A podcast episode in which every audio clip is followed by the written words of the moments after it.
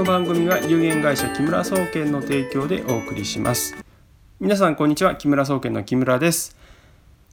本題に入る前にお願いがあります、えー、このえポッドキャストの評価とレビューをぜひ iTunes からお願いいたします。えっと、パソコンだけじゃなくてですね、今、あの、スマートフォンからでも評価していただけますので、どうかレビューよろしくお願いいたします。あの、レビューがあればね、えやる気にもなるんですけども、えちょっとレビューないとですね、だんだんこのモチベーションが落ちてきますので、えどうか、えどんなことでも結構ですので、レビューをお願いいたします。はい、それでは今回のお題に入っていきたいと思います。え今回のお題はですね、えー、バカにならないために気をつけるべきことですね。今ですね、あの、日本人の人たち全体がですね、あの、読解力とか理解力が低下してるっていうふうに言われているんですね。論理的に考えたりとか、それからこう類推して、えー、その結果を導くとかっていうような事柄をできない人が増えてるって言われてるんですね。子どもたちのですね学力というのは、えーと、どんどんどんどん世界的に見ても低下傾向にあるんですね。だから OECD があの実施しているようなあの学力読解力とかですかねそのテストだと、えランクだと、まあ、日本は4位から、え今8位か9位ぐらいまで落ちてるっていうのがあってどんどん落ちていってるんですね。これ大学のそのえ、ランキングからも東京大学とかね、えー、その日本ではトップクラストップの大学が、え、どんどん落ちていっています。でどうしてこういうことが起こってるのかなということであの機能観点からねお話をしていきたいと思います。あのまあ単純に言うとですね皆さんスマホに依存しすぎなんですね。えー、それで頭がやられてるともう一言で言うとそうなっちゃうんですけどでそれ以外に実はそのスマホとかそういうモニターで情報を得るっていうことのメリットのとデメリットについてですねちょっとお話をしておきたいんですけど実際私もインターネットよく使うのでその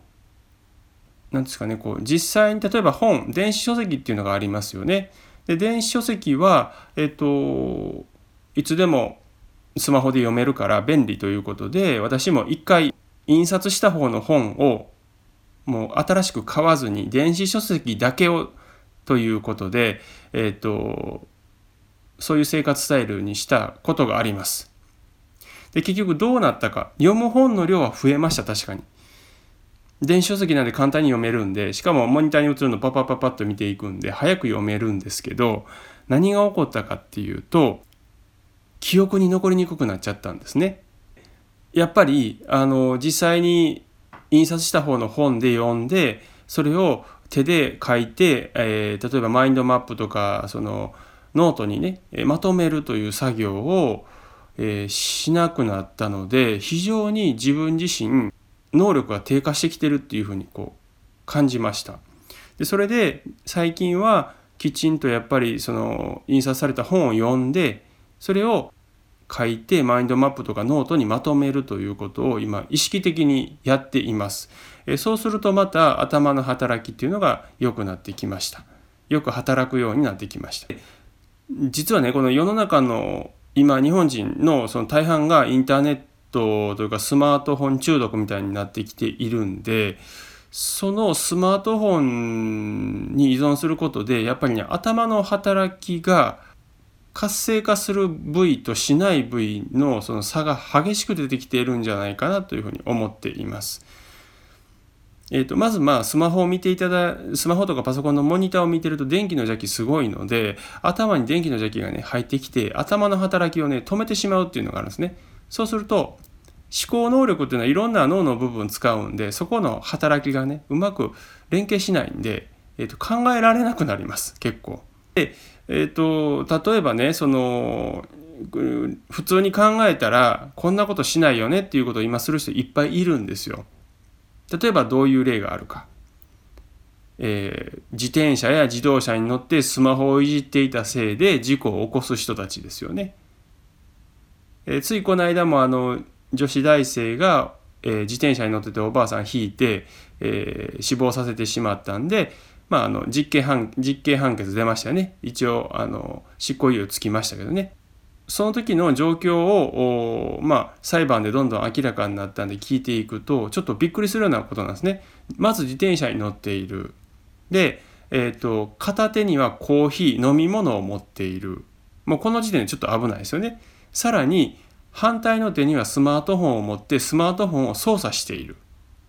でなおかつ耳にはヘッドホンをしてたんですね片耳ですけどね。つまりまあ、視覚情報とか聴覚情報とかいわゆる五感ってありますよね。そのうちのほとんどをスマートフォンとか音楽ですかねイヤホンに奪われた状態でスピードの出る自転車に乗っていてそれでおばあちゃん引いちゃったわけですよね。こんなこと大学生大学に入れるレベルの人間がやったら絶対ダメだっていうことをやってるわけですよね。ところが裁判で言ってるのはそんなに悪いことだと思わなかったっていうわけですね。結構これびっくりする話なわけですよ。でところがこの女子大生は本当にまあ悪いですしあの全然同情するとこないんですけどあのこの人だけがこういうことやってるかというと実はそうではなくて結構自転車に乗りながらスマートフォンをいじっている人って多いんですよね。で私も車乗っててその昨日走っててびっくりしたんですけどまあ車あんま来ない道路ですよ、うん、なんですけど逆走自転車が逆走してきててでしかもスマートフォンいじりながらこっち見てないんですよね。なんだこいつと思いましたけどそれは、えーと、いい年したおっさんでした、えー、そんなおっさんでもそんなことやるわけですね。悪気がないです。えー、悪いと思ってたら車に気づいた時点ですぐに歩道に上がるとかスピード緩めますけど全く緩めずに対向車線を走ってきました。まあちょっと横には寄ってますけどそれでも逆走ですからまあ普通ありえないですよね。でこういったスマートフォンへの中毒性がすごく高くなっていてなおかつ理解力というか論理的な考えができないので自転車乗る時ってスピード速いですから歩くより危険なわけですよね。歩きスマホも危険ですけど歩いてるんでスピード遅いわけじゃないですか。だから被害を受けるとしたら自分なんですね。階段から落ちるとかそれも自業自得だから別にいいと思うんですよ僕はね他人を巻き込まなければところが自転車の場合は他人を巻き込む確率が非常に高くてリスク高いわけですよねだからまあ、例えばねあのマップ見ててチラ見するぐらいならいいですけど明らかにゲームをしているか、えー、文章を打ってたりとかっていうこの作業をしてる人が多いんですよね。でそうすると当然周りの状態見えないですよね。じゃあ事故に遭うあるいは自分が事故を起こすっていうことはすぐ分かるわけですね。少なくとも走ってる自転車乗ってる時にはの使っちゃいけないなって思うわけじゃないですか。そういうことを知らず知らずのうちに私たちはやるようになってしまってるんですね。これはまあ私も含めてそういう可能性が上がってきちゃってるわけですね。それだけじゃなくてですねこのスマートフォンとかで文章を読んだりして理解したつもりになるのの一番危険なのは何かっていうとですねあのものを理解するっていうのがそのモニター上に映っているものだけを見て理解するのと、えー、印刷された書籍とか、えー、図とかですねそういうのを見て触って理解するのとではその得られる五感の情報が全く違うんですね。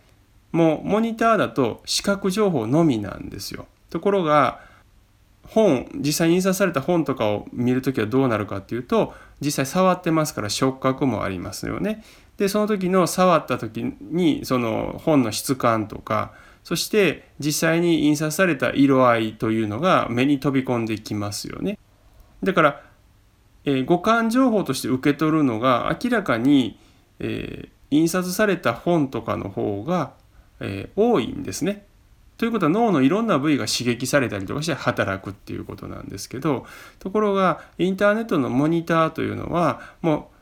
モニター上に映ってる平面の情報ですよねそこにま絵が映るとか写真が映る文字が映るなんですけどそれを受け取ってるだけなので非常に、え、情報量が少ないんですよね。でそういうものをどんどん受け取るのが慣れてくるとですね、えー、もっと楽な要するにたくさんの情報を受け取るってことはストレスになるのでどんどんね楽な方に流れていっちゃう人が多くてでそれが今の理解力の低いっていう状態になってるみたいなんですね。で友達はあの大手のあ,、まあ、ある友達がいてその大手のあの IT 関係の営業をやってるんですけどあの社員の部下の管理職なんでね部下のその、えー、理解力がすごい低くなってるとだからもうちょっと理解できないから聞かないと分かんないっていうんですねその何が分かんないのか分からないらしいんですよ。でこの間まあ一緒に飲んだ時に言ってたのはえっ、ー、と普通は本読んだりとかして新しい、えー、売るソフトとかのねその勉強すると、ね、それ当たり前じゃないですか仕事だから。でそれが本テキスト文章で読むのがしんどいって言い出したんですねその部下がね。で何やったら分かるの？って聞いたらそのいや漫画だったら分かりますって言うんですね。でまあまあ最近漫画で覚えるとかなんとかっていっぱいあるからまあ漫画だと覚えやすいのかなって思ってたら今度漫画もきついですっていうあの若い社員がいるみたいですね。でその社員がいるには動画にしてくださいっていうわけですね。で動画だったら理解できますっていうわけですよ。でそれがまた、えー、最近になってその社員が言う若い社員が言うのはもう動画もきついっすわみたいなね。じゃあお前は何で理解できんだっていうふうにまあまあ友達冗談っぽく言ってましたけどでも本当にその基礎的な理解力とか、えー、そういうものがですねあのえーと、もうスマートフォンとか iPad みたいなものが当たり前に普及した世界で育ってる人たちっていうのは実際に印刷された本とかしかなかった時代に生まれて育ってきた人間と比べて決定的にその理解力に差が出てきてるみたいなんですよね。でなおかつ、えー、より簡単な方に流れていくっていうのはもう人間の差がですから、えーとどうえー文章を読むのしんどい、ね、そしたら動画がいい漫画がいいで漫画もしんどいじゃあ動画だっていうふうにこうどんどんどんどんそっちに流れていってしまってると。つまり全体的にそのスマホ依存している人はバカになりやすいっていうのが、えっ、ー、と起こどうも傾向で起こってるみたいですね傾向としてあるみたいなんですよ。最近あの子供の勉強もねあの iPad とかでやらせるっていうふうになってるんですけどそのやっぱりまあ昔家庭教師とかねいろいろやってたり僕はあのあんまり賢くなかったんでどうやったら理解できるかを非常に研究した側の人間なので、まあ、一応ね京都大学の大学院まで出てますけどあのどうしたら理解できるのかをすごく悩んできた人間なので分かるんですけど反復して覚えることはモニターでやってもいいんですけど論理的に考えるとかその文章を作るとかっていうのをはやっぱりえー、ノートに書い実際に手で書くとかそういう作業を入れないと,、えーと、理解力とかって上がらないんですね。でそこが抜けた子たちがすごく多くなっちゃってるんで,、えーと、でそれとその、まあ、実際に体験することが少なくて、え、情報だけ入ってくる耳戸島みたいに皆さんなっちゃってるんでその自転車で事故を起こした女子大生みたいにね自分がやってることがどれだけ、え、被害を及ぼしてその後えらいことが起こるかっていうことが想像できないっていうね、えー、人が増えてます。だからこういったそのスマホを使うとか、えー、パソコン使うインターネットを使うっていうのは非常に便利で辞書代わりに使う分にはいいんですけどこれが生活の主体になっちゃうとえーと、自分自身が非常にバカになるということは理解された方がいいと思います。はい、でまとめますとですねあの人間が理解する力とかそういうものっていうのは、えー、五感情報から受け取ります。なので実際に印刷された本とかを読む読んだりノートに手で書いたりする方が五感をたくさん使うので能力が上がりやすいです。で今の世の中はスマートフォンとかパソコンで全てを完結させてしまおうとするような流れになっていてスマホ依存の人も増えているので今申し上げたようなリアルな触ったりとか、えー、聞いたりとかあの実際に体を動かしたりというようなねそちらの方の情報が欠如しちゃった結ちょっとある種欠陥人間みたいな人がねどんどん増えてきているのでバカにならないためにはきちんと体型に自分の体を動かしたり、えー、実際に存在するものに触れるという機会をね意識的に作った方がいいと思います。で、えー、またねその機能観点で言うとスマホとかを使いすぎると電気の邪気を体電気の悪いストレスですね体に受けすぎる特に頭や目に受けすぎて脳の働きそのものが働かなくなってしまうという弊害もあるので、まあ、是非ねその便利な世の中だからこそ自分が使うものを取捨選択してバカにならないように気をつけてください。まあ、逆に言うとバカになっているいく人が増えているので、えー、そういう人たちの、えー、迷惑行為で被害を受けないように気をつけてください。はい、ご自分のね、えー、お体の状態、えこれはあの電気のね今申し上げた邪気をもらいすぎて、え低下してもですね、えーと、回復させていく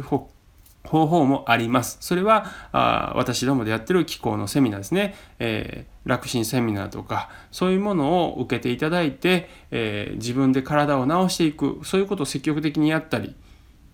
あるいはまあ、今申し上げているような悪いストレスの原因をね避けていくこういうことを知識を身につけてやっていっていただくと回復することができます。今ね、えー、こういう、えー、電気製品のリスクについて言う人少ないのでねところが皆さん全体的に免疫力も落ちてる頭もバカバカになっていってます。えー、このままいくと本当にねその電気のえー、影響でね、え、人類が滅ぶんじゃないかっていうところまで行っちゃいそうなんですけどまあ是非、え、こういう情報を知ってですね何か対策をするようにしてください。最後までお聴きいただきありがとうございました。それではまた次回お会いしましょう。